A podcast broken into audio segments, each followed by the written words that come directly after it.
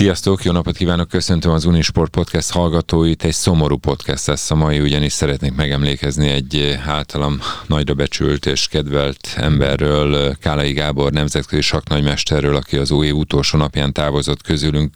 Fájóan korán, nem volt még 62 esztendős, egyébként a Testnevelési Egyetem mesteroktatója volt, és itt az egyetemen, ahol én is dolgozom, nagyon sokat találkoztam vele az elmúlt hónapokban, években, nagyon jókat beszélgettünk, mindig volt egy ötlete, mindig volt egy kedves mondata, egy mosolya, egy kis finom odapiszkálás, egy intelligens, széles látókörű, nagyon szórakoztató egyénisége volt a magyar sakktársadalomnak és a magyar sportnak és a magyar sporttudománynak. Nagyon széles volt az érdeklődés, én úgy gondolom, hogy éppen emiatt volt évtizedeken keresztül meghatározó szereplője a sportvilágának. Nagyon sokat hallhattuk őt különböző műsorokban, televízióban, sporttévében volt ugye műsora, régebben a Telesportban, az MTVA-ban is volt műsora, rádiókban folyamatosan megszólalt, és úgy tudott beszélni a sakkról, hogy azok számára is érthetően fogalmazta meg a gondolatait, akik nem ismerik ezt a nagyszerű szellemi sportágat. Őrá fogunk emlékezni, egy rádióbeszélgetésből mutatok egy részletet a mai podcastben. Szabó Lászlóval,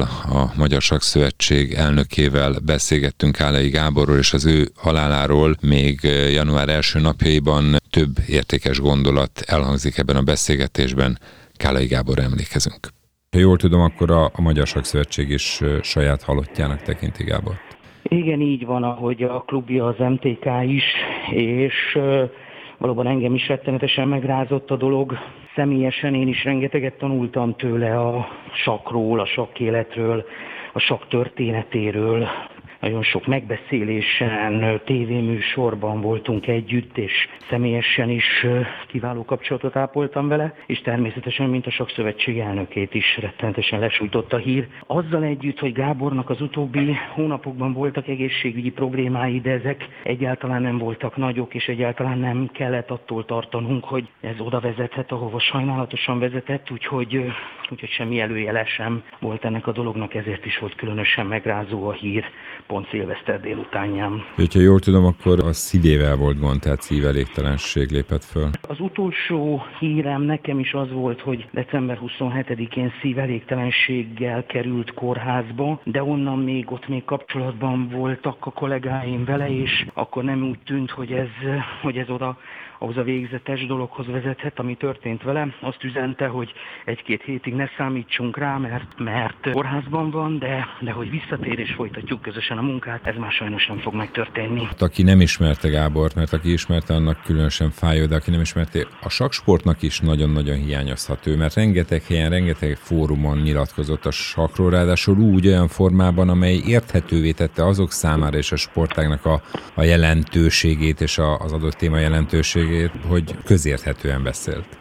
Igen, ő nagyon ambicionálta azt hiszem, hogy talán egész életében, de az aktív versenyzői pályafutása befejeztével mindenféleképpen, hogy közel vigye ezt a csodálatos sportágat az emberekhez. Azokhoz is, akik legfeljebb a sakkról csak annyit tudnak, hogy van ilyen játék, meg hogy ilyen bábukat kell tologatni egy táblán, azok számára is nagyon közérthetően tudta elmagyarázni a sakknak a lényegét, annak az eszenciáját, amit ez a játék jelent, és megpróbálta a hétköznapi példákkal, párhuzamokkal, képekkel, videókkal, ötletekkel, javaslatokkal közelebb vinni a sakkot az emberekhez. Egy nagy népszerűsítő volt a sakk Öveges tanár ura, ha szabad ezt a példát mondanom, aki számára világos volt, hogy nem mindenki a sakk őrültje, nem mindenki tölt órákat egy nap azzal, hogy a sakktáblát, a sakkfeladványokat, régi játszmákat bújik, hanem csak egyszerűen valamilyen módon érdeklődik e felé a játék felé, és akkor hogyan lehet hozzá közelebb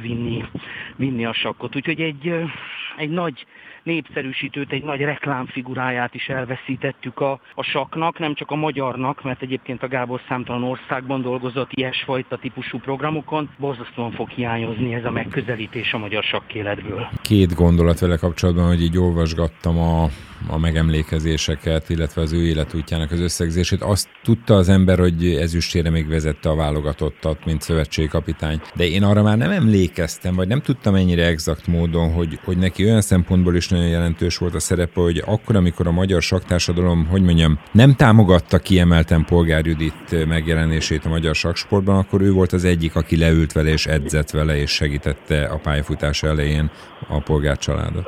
Igen, Gábor edzőként és szövetségi kapitányként is nagyszerű volt. 2002-es Bledi sakk olimpián vezette ezüstére még a magyar válogatottat, és a Polgár lányok, én is beszélgettem velük személyesen többször Gáborról, illetve Gábor történetéről, elnézést a hallgatóktól itt a mentőautónak a hangjáért. Szóval kezdetektől fogva ő fölismerte a polgárnővéreknek a zsenialitását, és azt a tehetséget, talentumot, ami bennük rejlik, úgyhogy egészen fiatalkoruktól, gyerekkoruktól ott volt mellettük, és a különböző lépéseknél, már mint karrierlépéseknél segítette őket. Köszönöm szépen, Laci, ezt a beszélgetést, és hogyha röviden is, de felidézhettük Kállai Gábor emlékét, aki, ahogy említettem, egyetemi vonatkozásban is számos egyetemen tartott előadást, illetve a Testnevelési Egyetem mesteroktatója volt. Egy vicces történetet még engedjenek meg itt a végére az ő humorával kapcsolatban. Amikor az utolsó napjában beszélt egyetemünk rektorával, akkor mondta, hogy hát egy szív problémája van, és elképzelhető, hogy ez azért alakult ki, mert az egyetemen a díjazás az olyan alacsony mérték, ami megviselte az ő egészségét. Ilyen volt Kállai Gábor, mindig volt egy vicces, kedves félmondata, egy kis iróniával ráemlékezünk. Köszönöm szépen, Laci, hogy felidézhettük az emlékét. Köszönöm szépen a hívásodat. Ez volt az Unisport Podcast, Mezei Dániel vagyok, köszönöm, hogy hallgattatok bennünket.